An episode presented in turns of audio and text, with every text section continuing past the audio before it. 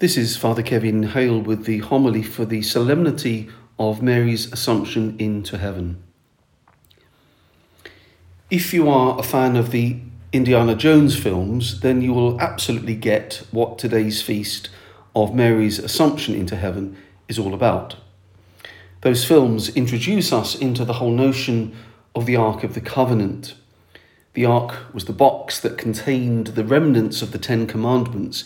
It was why the temple in Jerusalem was built to house the Ark of the Covenant.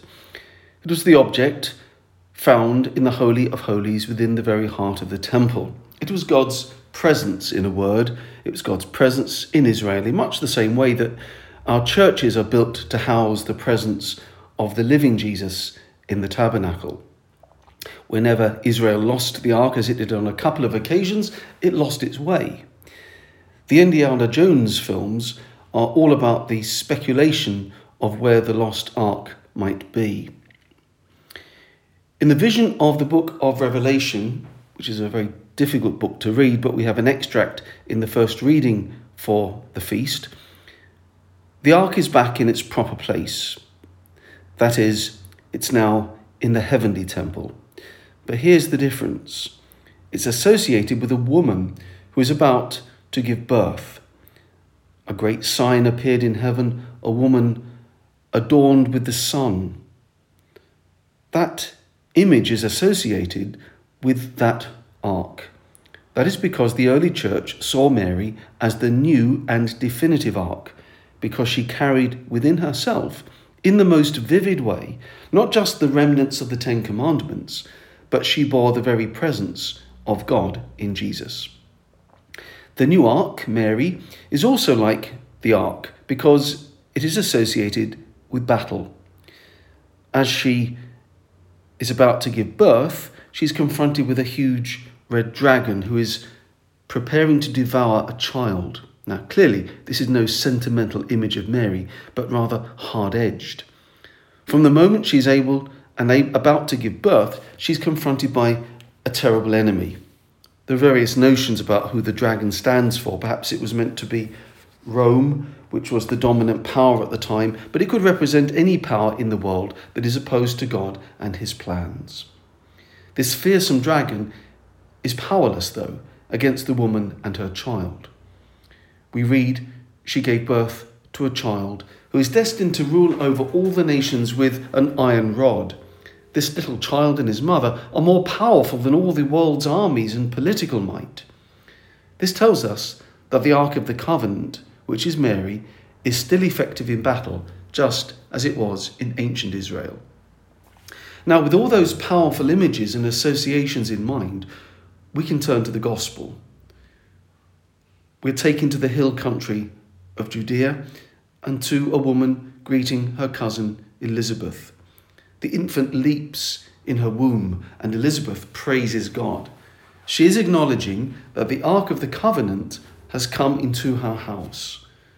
That detail of John the Baptist leaping in his mother's womb is redolent of David leaping and dancing before the Ark of the Covenant.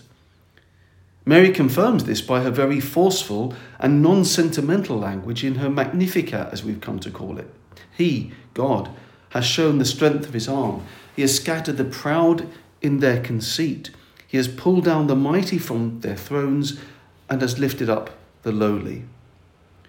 Mary knows that this child she is bearing will confront all the powers of the world. He will confront those who set themselves up in pride.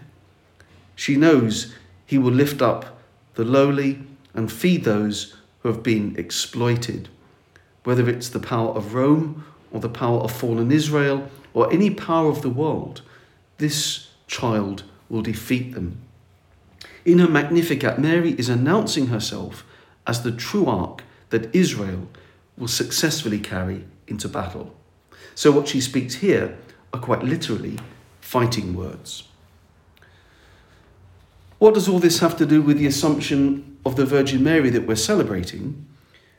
The assumption is Mary's transition into the realm of God. It's her elevation, body and soul, into the glory of heaven, where she now reigns as a queen.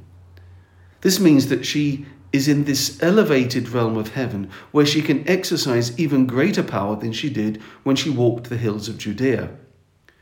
Mary was, of course, a first century Jewess who lived like the rest of us on this earth, being fully human. But now she is the Ark of the Covenant in the heavenly temple, and this makes her a very powerful warrior queen indeed. The power exercised by Jesus, by Mary, the saints, and the church is not a worldly power. We're not taking on worldly powers on their own terms. We're not fighting fire with fire. Rather, we overwhelm them with the power of the Holy Spirit.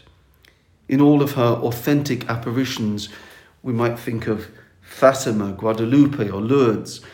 Mary is anything but a coy and sentimental figure. Rather, she presents herself as a warrior.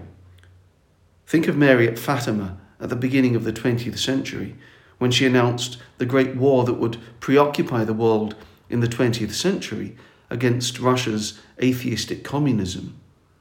She announces there a new stage in the battle. She announces her new engagement in that struggle. And by the way, Mary is always giving us the weapons with which to fight fasting, prayer, repentance, the rosary. In the eyes of the world, that might not sound like very much, and you wouldn't feel particularly threatened by those kind of weapons. But tell the successors of Lenin and Stalin, those are precisely the weapons that did bring them down. That is why the celebration of the Assumption, especially in the light of the readings of the Mass, is a celebration of Mary's transition into heaven. And it's also a spur, precisely for that reason, a spur to battle. Let us pray. Almighty, ever living God, who assumed the Immaculate Virgin Mary, Mother of your Son, body and soul, into the glory of heaven. Grant, we pray, that always attentive to the things that are above, we may merit to be sharers of her glory. We ask this through Christ our Lord. Amen.